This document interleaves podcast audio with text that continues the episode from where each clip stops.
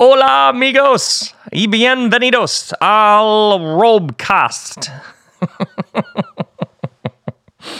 Hello, my friends, and welcome to another episode of the Robcast. This is episode 194. Can you believe it? Let's make another one, shall we? Oh, by the way, speaking of making more, June 4 is my next Largo show. And tickets for the Largo show are largo-la.com. I got a whole new thing I've been cooking on. And then I got some surprise special guests. And yeah, that's just a good time waiting to happen. And then I believe it's Seattle and Portland. I will be in your neck of the woods later this week for the Holy Shift Tour. And then UK, Ireland is coming up in July. So England, Ireland, Scotland, Wales. All you good people, I am coming your way. So there are things that are happening, but right now what's happening is this episode, and this episode is called It Seemed Good. Or maybe I should say it closer to the spirit of it, which is, it seemed good. Or maybe you could say it like this, it seemed good. Okay, so a while ago I had an idea for a Robcast episode, and what was interesting is the idea came from a line in the New Testament, in the Bible, and I've never heard anybody talk about this line. I've never heard anybody teach about it, preach about it, give a sermon on it, and I think it's a really, really, really significant line. I think it's really interesting and helpful and provocative and, I don't know what the word is, comforting even. But I was so interested in how I just never heard anybody talk about it. And I'd written it down, and I'd done all like the kind of the study that you do, and I'd worked up this whole sermon about this one line. And then actually on Holy Shift Tour, I do this pre-show Q&A where people come early and just ask whatever they want. And I had tried out this riff a couple times, a little like a short version of the line, and I noticed it had... it worked. It had like this resonance. It's like you're always riffing. You're always trying out bits. You're always, if you're me, you're always like looking to see what connects, what works. And if I say it this way, and if I tilt it that way, and if I kind of massage it like that, and if I give this callback, it's like you're endlessly working with stuff. But I noticed this one. I was like, oh, that's a good one. That's got some heat. That's got some legs. So last week, well, like it would have been a week ago today, it was a Friday, I sat down to record this sermon that I was convinced was like this thing, we're bringing the fire. And I sat down and I started recording it, and right away it's like, yeah, that doesn't work. So I stop and I record. By the way, it always takes, I can't even tell you how many attempts to get an episode. I usually have to start 5 or 6, sometimes 10 times. I get like a minute in and I'll be like, yeah, nah. And then I'll start over and I'll get like 30 seconds in and be like, nah. Sometimes I'll get like 5 minutes in, 10 minutes into an episode, and I'll be talking away, and suddenly I'll be like, I'll think of something that I said like in the 3rd minute, and I'll be like, that's not good, nah. And I'll just hit stop and start over.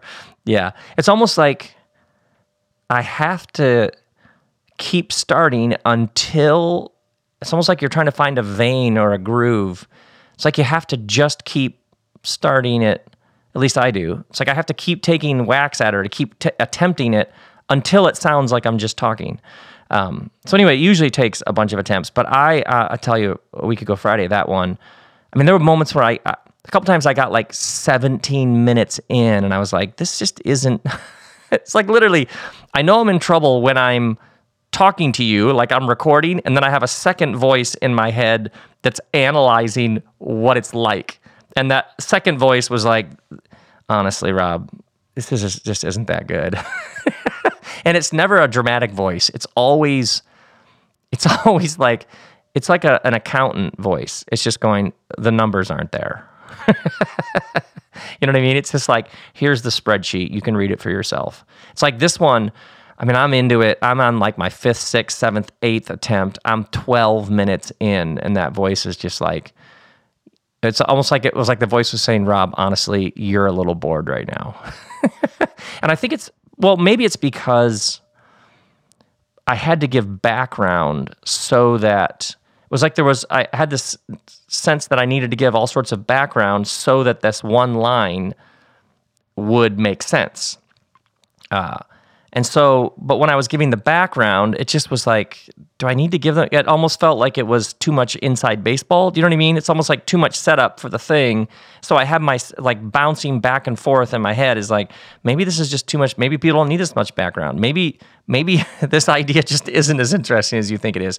So then I was like, well, it's a Friday. Maybe this is just a Friday energy problem. Because generally on Fridays later in the day, I just turn the computer off and I just shut it off, and you know what I mean? We hit full Sabbath mode. So I was like, well, maybe it's just like a Friday. Maybe Friday came early, so I'll record it Sunday. You know what I mean? Sunday, first day of the week, sort of energy. So Sunday I wake up and I surf sunrise. So I'm like, you know what I'm saying? Like extra mojo, extra juice. We're cooking. We're buzzing. So then I come in after surfing and I start in again, and it's just still no fire is one way to put it. It just isn't working. And I realize maybe this is a 5-minute idea. Maybe this is a 7-minute thing, and I've tried to turn it into a 45-minute thing. Maybe this is just a 7-minute riff that fits in something larger, and I assumed it was a whole episode. So maybe that's the problem, is I just keep trying it, but maybe it's just not like a full Robcast episode. But you don't know until you try it at some level, right? It's like you don't really know until you hit record, and then you just start talking and working with it, and you're sort of finding out what it is. This actually reminds me of a question that often comes up in the Something to Say workshops. I've heard this question often, is somebody, they have some idea, sometimes they have a skill, an experience, they've gone through a particular kind of heartbreak, they have a particular burden or passion for a particular group of people, they have something that they just need to get out in the world, they have some, and the question often is, the person will say whatever it is they care about, whatever it is they're bringing to it. And then they generally have a question that's something along the lines of, now I could do this, I could start this, I could attempt it this way, I could work it out this way, which one should I do? And it's funny to me because my answer, I always have like a gut reaction, which is just when someone says, well, how do I know which one is the one that will work? I always have like, you don't. That's always my first sort of gut, you don't know. Obviously, maybe you have a leaning one way, you have skills another way, talent another way, experience another way, and so you maybe should start there. But if you're looking for like the surefire guarantee about which one is the one that's going to catch fire, I'm not aware that there are those sorts of guarantees out there. My experience has been you have to try it. The path is the teacher. By the way, it's interesting when Jesus says you'll know the truth and the truth will set you free, that line often gets quoted, often gets yanked out of its context and quoted, you'll know the truth and the truth will set you free. And Westerners, we love, we've been sort of steeped, we've been brined in a particular culture that the mind often took precedence over everything else. But the word there Jesus uses, you'll know the truth, he's not referring to like an intellectual cognitive assent or apprehension or comprehension. Like, well, you'll just know, you know what I mean? You'll get your intellectual furniture arranged properly. The word know there means firsthand experience. You'll know the truth, meaning you will have lived into it in such a way that you will have experienced it. So you will have less questions because you will have walked the path, and you will simply be able to look back and see where your steps were. You'll know the truth, and the truth will set you free, meaning you will have lived into it And that's how you'll know. So I'm always interested in when people are like, well, which path is, you know, which way should I go?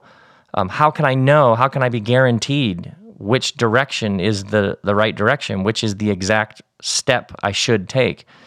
Like, try one, and then you'll know all sorts of things. Because that's kind of how it works. So anyway, I'm then it's like by Sunday morning, and I'm on like whatever 15th attempt at this one episode, and it's just rubbish. I'm giving all this background. By the way, general rule: if you've used the word circumcision more than 3 times in 1 minute to try and explain something, and then you wonder why you have doubts about its power and compelling nature, at some point, I was just like, well, maybe. Oh, I remember thinking, oh, maybe this just isn't a full episode idea. And so I should probably just let it go. So I just hit stop on the recorder thing. And I was like, apparently that's just never going to be, apparently that just doesn't work as a Robcast episode. Okay. It's like if you get too precious about it at any point, the thing that you're doing, the thing you're trying to do in the world. If you get too precious, if you cling too tightly to it, you're in trouble. It's like part of the art of it is to throw yourself into whatever it is that you're doing without clinging too tightly to it. And it's like some people realize, oh, this might not work, so they back off and they don't throw themselves into it. Other people throw themselves into it, but they also white-knuckle it. They're grabbing it so tightly, like this thing has to work or I'm in trouble. Like you noticed on those singing shows where the person's about to go out and sing for the judges, and you know how they'll always say, like, this is my one chance. This is my one chance to honor my family and bring respect to my city and validate my life. And you're like, okay, you're just asking for heartbreak when you cling to it that tightly. Or you think about being a parent. It's like part of the art of it is to give this kid your very best, but also hold it loosely. You hold them loosely. Otherwise, you're going to suffocate them. You have so much anxiety. Some kids, the reason why that kid's acting like that is because of their parents. They're just publicly displaying their parents' anxieties about them. And the parents like, I don't know if they're going to make it. I don't know. I mean, their kid. You're like, wait. I think your kid's problem is you. It's like you got to throw yourself into it, but you also, in the process, have to let it go and hold it quite loosely. And if you don't keep those polarities, that balance in play, you're in trouble. And so it's like I'd thrown myself into this one episode enough to realize, okay, so apparently I got to let this one go because this just is, it's not my sermon, my precious sermon that I thought was going to be such homiletical pyrotechnics. It's just, maybe it's just not that good. It actually reminds me of this other idea. I have it, where is my note? Here, in my notebook. I had written down a while ago, I should do a Robcast episode about disappointment. And even saying the word disappointment, I even said it like with disappointment. Because I became really interested in how disappointment is like it's like a low-grade letdown. Like if I say betrayal, if I say revenge, if I say anger, if I say devastation, those words have some stuff to them, right? Those words have some crackle. They have like a downed power line. They've got some electricity. But if I say disappointment, right? You know, if you tell me like, you know, I was just disappointed, you know, it's just not, everybody's like, and? It's like disappointment. It's like it's like this low-grade, it's like this low-grade sadness. And what I noticed is any one disappointment just isn't that big deal. And if you make a big deal to people about, you know what, I'm just real disappointed, nobody cares. Rarely do people have that much like, oh, really? Wow, that must be, it just sounds like first world problems. But what I kept observing is disappointment also has this death by a thousand paper cuts dimension to it. It's not that one disappointment. it's months and years of little disappointments that can add up. It's like you find yourself perhaps a bit cynical, beaten down, tired. You're flirting with despair. And it's not, you can't point to any one thing. And I wonder if it's just the cumulative effect of disappointment after disappointment. And no, and you don't want to be that person who's like, you know what, I'm just disappointed, because everybody's like, get out of here, right? But man, they add up to something massive. So I was really interested in this idea of how do you talk about disappointment in a way that alerts us? And I literally was making lists. I think about this episode, making lists of my own disappointments, even in the past 6 months, several disappointments that I would never say as like a big deal, because they're just like, just get over it, Rob. But then I start thinking about, man, they add up and they do something to your heart. So I'd been thinking I should do an episode on disappointment. And so I've been thinking about this and reflecting on it and taking notes in my trusty notebook. And then what I've noticed is that's pretty much all I got. Oh, I've also noticed that disappointments are generally come from some sort of expectation or attachment. I'm disappointed because I expected something else.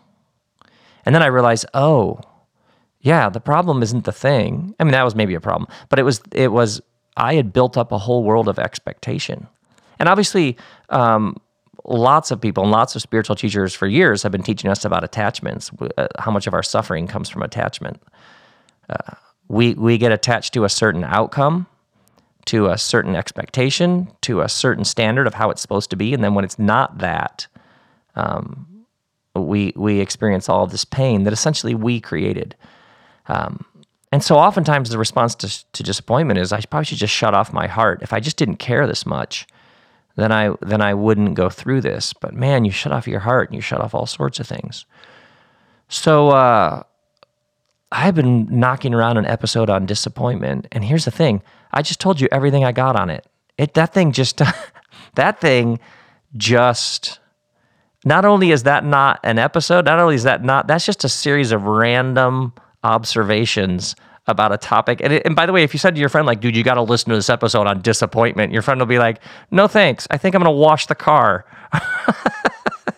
or make some potatoes. It just doesn't have a lot of, stuff to it. And yet it just sort of has followed me around for a while. And I kept thinking about how maybe the most helpful thing about disappointment is you just have to make room. This is what it means to be a human being. If you're alive in the world and you care, you're going to be disappointed. So just make room for it. It's like just non-judgmentally observe it. Oh, there's disappointment. Just make a room in the house for it. Just let it be what it is. Maybe that's the sum total of wisdom I have about this topic. And the reason why I tell you that is 25 years into this making sermons and talking about the spiritual depth of life, and on a regular basis, I still feel like I'm playing basketball in oven mitts. You know what I mean? It's like at some point, shouldn't this just be like effortless? At some point, shouldn't this all just add up to, and now I've got it nailed? And yet it's still, sometimes you're just in the dark, you're trying to find a flashlight, you just bumped into a kick drum. Ouch, that lamp just hit me in the head. Like, at some point, don't you kind of arrive? Or no matter how long you've been doing this, and whatever it is that you've been doing, or is this just how it works? I was traveling recently with a friend of mine, a beloved, longtime friend of mine, and he came with me out on tour. And because sometimes when I go on tour, if my family isn't coming, then I think, I should have my friends come along, and it's just so much more fun. It's like a rolling party.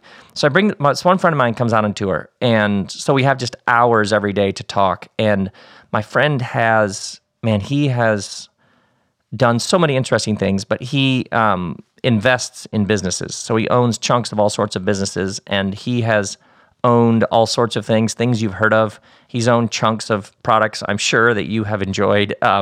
He's just amazing. He's living an amazing life. He's in his mid-60s, and he currently owns a piece of a company that I love, and I actually own and use a bunch of their products.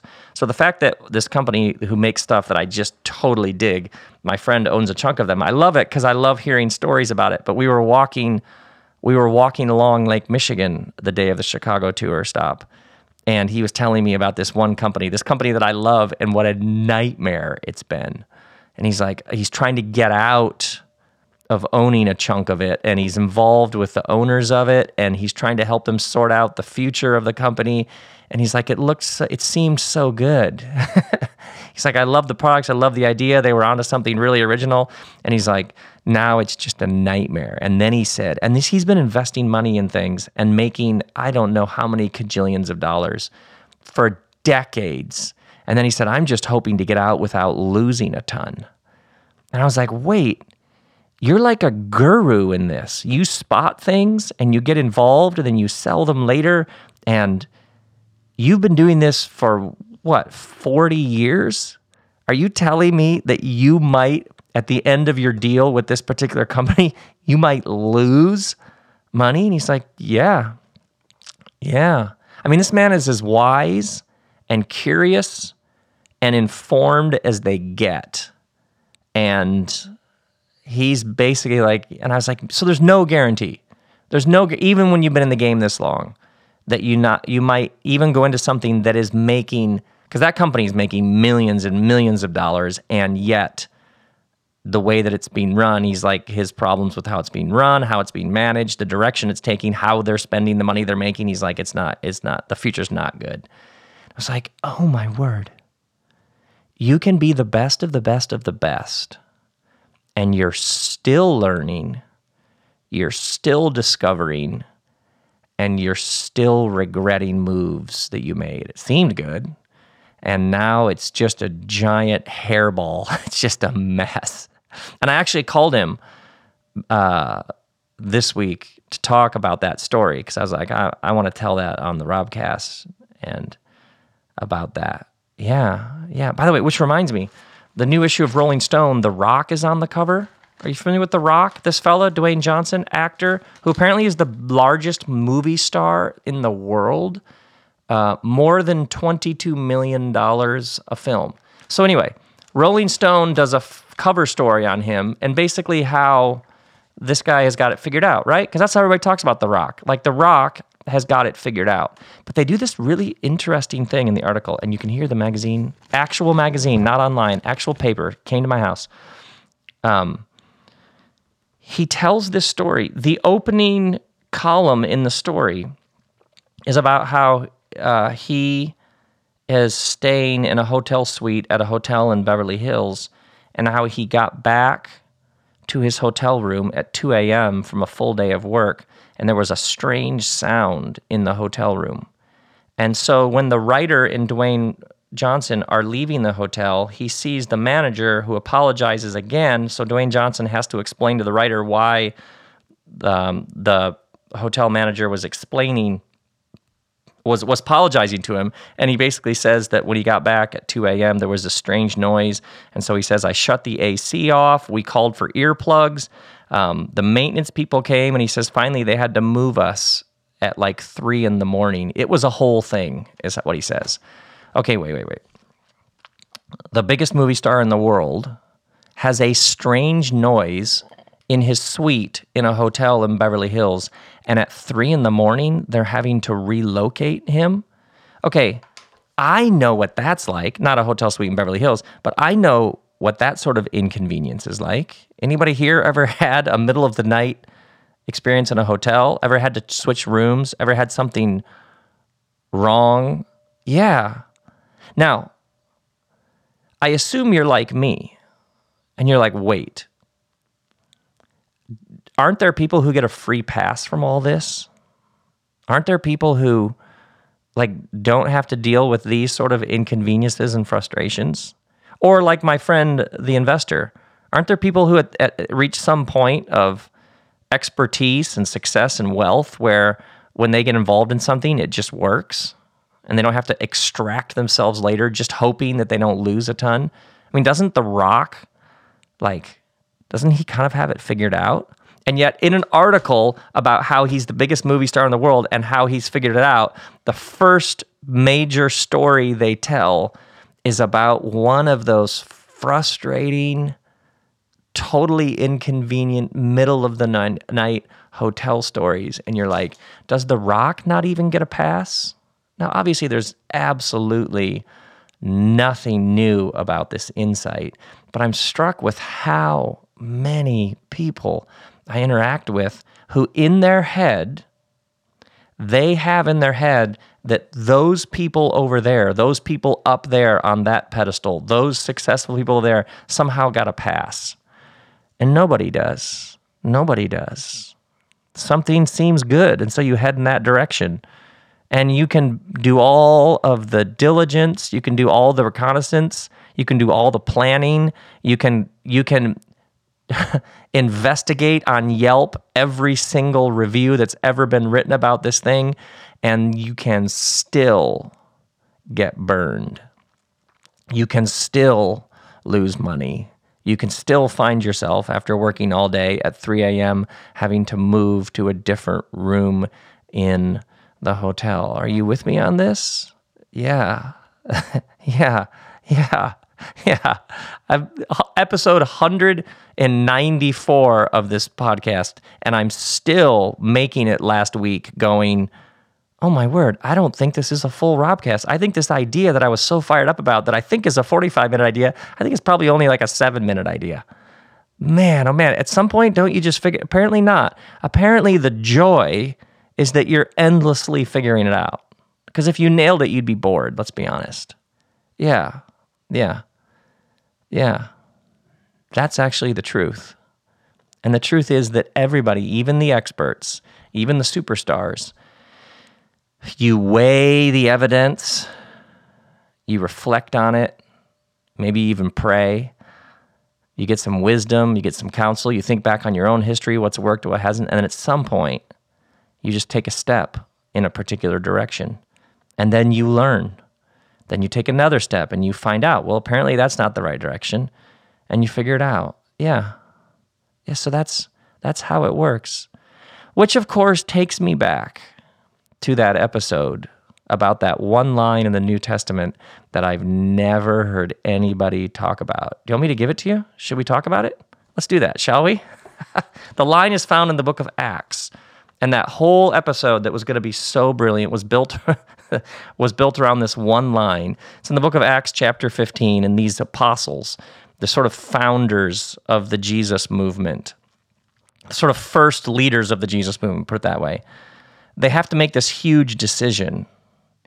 And it's going to affect all sorts of people. It's going to have reverberations. Well, honestly, it's going to have reverberations for the next couple thousand years. And when they explain in a letter to people why they've made this particular decision about the entire future of the Jesus movement, the church, the way that they explain it is they say, it seemed good to the Holy Spirit and to us. That's Book of Acts chapter 15. These apostles write and they say to these people about their decision, it seemed good to the Holy Spirit and to us. That's how they, this is a big moment, right? People often talk about, you'll hear people say things like, we just, the church, if they're talking about like church things, the church, they just need to do it like they did it in the New Testament. We just need to get back to the early church. How did the early church do it? It seemed good to us and the Holy Spirit. That's how they made decisions. That's the best they can do. Because this book of Acts is written by Luke, and Luke has lots of material he could use. And obviously any biblical writer, and like any writer of a sacred text, they had lots and lots of stories, lots of poems, lots of lines, lots of history, lots of metaphor. They had lots of images they could have used. Of all the images, of all the content you could have, Luke includes this. He wants you to know that when these first people who were shaping the Jesus movement for the next chunk of history, and we could say thousands of years, when they explained a major decision, the way they explained it is, it seemed good to the Holy Spirit and to us. Now, immediately, if you're like me, you're like, well, I'm sure that that's just an English translation. And if you read the original language, the Greek, you'd see that it doesn't, it's more firm, right? It's more sure, it's more absolute, it's more rock solid, concrete. But actually, in the Greek language, the word there for seemed literally translates seemed. It also translates appear. So it appeared good to the Holy Spirit and to us. Now, what's interesting about this line, think about it, is it's both humble, we acknowledge that we may be, it's almost like built into it is we could be wrong here. So it's like humble and they're holding it loosely, and yet it's also incredibly empowered. Like a decision needs to be made here, so we're going to make it. We're actually going to act here. It's both humble and empowered. Now, if you lose either of these, well, I mean, think about how many cults or how much spiritual abuse happened because someone said, God told me, right? By the way, anybody charging around going, God told me, something within you just instantly has a reflexive sort of repulsion, right? Because you're like, I don't know. God told me to be wary of people like you who say God told me, right? So what's interesting about these is they have this, we need to act. We need to take the thing somewhere. Someone needs to do something here. But there's also this humble, seemed good to the Holy Spirit to us. Like we could be wrong here. I also love that there's both this tremendous empowered, we're making a decision here, but also when they say Holy Spirit, there's an openness, there's a teachability to it, there's... Like you think about Holy Spirit prayer, a sense that there is a divine guidance, that there's more at play than just isolated human beings taking action. So it's both very empowered and very, we've thought about this, we've discussed it, we've wrestled with it, we've debated it, we've argued it, we've thought long and hard about it, and yet there's also, it reflects a worldview, but we also believe that we're not alone in the universe. We don't believe the universe is a cold, dark, dead place. We believe that you can have divine guidance. You can be led. If you're humble and quiet and listening, you can sense, it's like the whisper, the nudge, the wind, the fire. There's some sense that the life is taking us this way. Brief, by the way, bit of backstory on this. What had happened is Jesus is crucified in Jerusalem, and Jerusalem is a very Jewish center. So Jerusalem is a very tribal Jewish city at this time in the first century. Well, it's got lots of things happening within it, but within this one tribe, this Jewish tribe, you had people who followed Torah, who eat kosher, who practice Sabbath, who know about Moses, who know about David, who have clean and unclean rules. Like these are people who are steeped in a particular tradition. But then what happens is the Jesus appearances and the Jesus movement begins to gain fire, and the Jesus movement spreads way beyond this one tribe. And so it goes way beyond this Jewish tribe. And it spreads all over the Mediterranean basin. And all of these people, this Jesus way, this new way of ordering the world, not through coercive military violence, but through sacrificial love, it catches on. And you think about the world at that time, you had a very striated hierarchical world. Everybody knew their place. You had Caesar all the way down. You had slaves and slave owners, you had men up here, women down here, everybody knew their place. And this movement explodes, in which at the center of it is in the Christ, in this new Jesus movement, there's neither male nor female, slave nor free, Jew nor Gentile. This was a new way of ordering the world. So while culture would rank people, and these people are worth more than these people, and these people are higher than these people, and these people lord it over these people, the Jesus movement was this, essentially in many ways, like this new idea. No, there's one tribe, there's one people, humans, and we're all equals. I mean, this is a radical idea. Some people argue that the Apostle Paul, this was the first coherent argument for the equality of gender in human history. Some people make that argument. that this, no wonder this idea caught on. No wonder this movement had fire to it. No wonder it had momentum, and it stuck. It was powerful for people. This movement was saying, no, you're humans. You're all equal. You're children. You're of the divine. You're sons and daughters. There's no ranking in this new movement. In the Christ, none of these distinctions matter like you think they do. So of course this thing caught on. But then you had this interesting thing happening, is a lot of these people who are saying yes to this, joining this Jesus movement, they don't have, they're not Jewish. So they don't have all of that tribal history. They don't know what eating kosher is. They've never read the book of Leviticus. They don't practice Sabbath. They don't know any of, they don't know Moses who? David what? David Smith? Who's David? They don't know any of this. And so you can see what happens is the very tribal-centric consciousness in Jerusalem starts hearing these reports. And a number of these people, a number of them are like, well, here's the deal. If they want to be part of the Jesus movement, they got to become Jewish like us. And the name, the sticking point was really, then all the men need to be circumcised because that's how you belong to this tribe. And then you have another group that come along and say, within this group, that say, no, we shouldn't.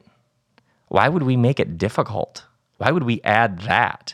And so this becomes like a major, major, major struggle. By the way, side note, 2018, in this new reality they find themselves in this changing landscape, the one group responds by doubling down on tribal narrowness, and the other group responds with this big, open, buoyant embrace of that which has previously been unfamiliar to them.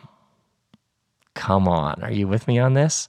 So what's interesting is this is a new challenge. This is a new phenomenon. And the one group responds with, nope, with a rigid, narrow, they have to become like us. And this other group says, no. In fact, these apostles, one of them even says, it is my judgment, therefore, that we should not make it difficult for these Gentiles, which basically means everybody who's not Jewish, who are turning to God. So the one group says, no, why would we make it difficult? Let's stretch our arms open even wider. Let's be even more inviting. In fact, when they then utter this line, so the line, it seemed good to the Holy Spirit to us, is they basically agree, okay, we're not going to expect these people to become Jewish like us. Let's just come up with, there's a couple basic things we should ask of all these new folks. We should, and then they say, they have just these three things: avoid sexual immorality, abstain from food polluted by idols, and from the meat of strangled animals, which, talk about some inside baseball, we'll get to that later someday. But they essentially say, here's three things we'd love it if you'd avoid, but otherwise, welcome to the family. And so when they write, they say, they send a letter to all of them, they say, it seemed good to the Holy Spirit and to us not to burden you with anything beyond the following requirements. Now, think about this for a minute. For these good Jews who've been part of this tribe, for them, all of these marks of their Jewishness were like primary identity markers. So, keeping the law, observing the Torah, first 5 books of the Bible, eating kosher, the clean and unclean, going to the temple, observing Sabbath. These were primary markers of identity for them. This is how we know who we are. And now, what these people are saying is, we're not going to put those identity markers on you. And yet, we're going to treat you as a full equal. So think about your own story. Think about your own path. You know something new is happening when what once defined you, what was once a primary marker of identity, you realize is not coming with you into the next chapter of your life. Now, some things obviously carry through from season to season to season. But remember when you needed that title? Remember that? Remember when you needed everybody to know that you were with that person? Remember when wearing that uniform like propped up your ego and helped you know who you were? And that's all fine. And then remember that moment when you realized that you no longer needed that. It's like that person had that job, and that job's kind of defined them. You know what I'm talking about, right? And you were like, everybody knows me as whatever, the vice president, assistant manager, council president. And then something happens, there's a disruption, things change, and you no longer need that primary identity marker. Yeah, and so you can see what's happened in this early movement, this early Jesus movement, in many ways is writ large, essentially what we go through as individuals, is it's going through this change. And the question is, will it narrow and restrict, or will it open up and include? And these first Jesus movement people are like, okay, we're going the inclusion. We're going opening up. All these people who are new to the thing, we would never want to burden. They literally use the word burden about all of these cultures and all of these practices of their culture. And it doesn't say anything. It's not denigrating any of those rites and rituals. They're beautiful. And yet, the word they use is, we would never want to burden you with that. So what they had grown up with as the fundamental way they orient themselves, when they describe it to the others, they say, we would never want to burden you with that. Seems good to the Holy Spirit and to us. Imagine if every spiritual community everywhere, every decision that was ever made had to be run through this grid. Seemed good to the Holy Spirit and to us. Imagine the built-in humility that would have occurred, which essentially says, hey, we could be off here, we'll know. Oh, by the way, if you are off, you'll know. You'll know. Every one of you who you're facing some decision, or you have some sense of a leap or a risk, or you're in some situation that demands that you take action, and you're like, man, there's so many different options here. This is such a ambiguous hairball of options. Here's the thing. If you take a step, and it's not the step into life, into wholeness, into healing, into reconciliation, into all that, you'll know. You'll know. You'll know. See, this goes back to, it seemed good to the Holy Spirit and to us. The acknowledgement of Spirit leading, guiding, sustaining, activating, catalyzing, is the belief that you are not all alone in the universe, but there is source, there is God, there is love, there is guidance. And so this goes back to what kind of universe you believe you're living in. And when you begin with, if I'm off, I'll know. It's why I like thinking about those Psalms, the heavens declare the glory of God. Essentially, earlier cosmologies believed the whole thing was enchanted. It was interrelated, that the divine was present in all of creation and could shout at you, could whisper, could nudge, could send a breeze your way at any time. Do you see why this is so huge? Is you're living in a modern world that's been so steeped in reductionism. It's just parts. That many people, they weren't ever taught a more integrated, a more mysterious, a more holistic view of the universe, which I would argue comes from a deep-seated trust in the divine. Yeah, you act, go, do stuff, try stuff, jump, leap, make decisions, be fully empowered, and in that, walk in the humility of, I'm looking for guidance here, and I'll know, you'll know. You'll know if you're off, because there won't be green lights. You take a step in that direction, you're like, wow, that apparently isn't the direction to head in. So when we take this line, it seemed good to the Holy Spirit and to us. It raises all sorts of questions about what kind of universe is this. Are you all alone? It's just you trying to figure it out. And if you make a mess of things, it's all on you. Or are we, in some deeply mysterious way, partners with the divine? Yeah, Heschel said this, that we take part in the ongoing creation of the world, and that we're here to repair and restore the world, and God is looking for partners. Yes. So then when you move with it, you just have this belief that, yeah, go, try it, make something of it, do something with it. You got all this energy. You've built up some sort of wisdom, skill, talent, something. You got something here. You're some sort of gift to us. So you act. And just couch the whole thing, especially if you have a partner, you have business partners, you have a life partner, your kids, whatever. It seems good to the Holy Spirit and to us. Do you see how much lighter you're now holding it? But you're also in. You're committed. You got skin in the game. You're doing something. You're not a spectator. You're in it. You're in the crucible. You're in the arena. But you're also holding it with this lightness. Yeah. People talk about what their definition of success is. I sometimes think that, well, the first, to me, the people who are successful, generally people who just kept going and they paid attention and they were open and they just kept going and they paid attention and they just kept going. Because if you're off, you'll know it. So that was that one line. It seemed good to the Holy Spirit and to us, especially those of you. You're facing some decision. You're like, oh my word, this is make or break. This is going to have huge repercussions. I don't know if I make the wrong decision. This is going. If you find yourself paralyzed with the decisions you have to make all the time because you're a human being living in the world, try this mantra. Do I guarantee? Do I promise you? How should I say that? I am deeply convicted that if you start thinking of things in these terms. So you do, you pray, write out all of your worst fears about it. Ask people you respect.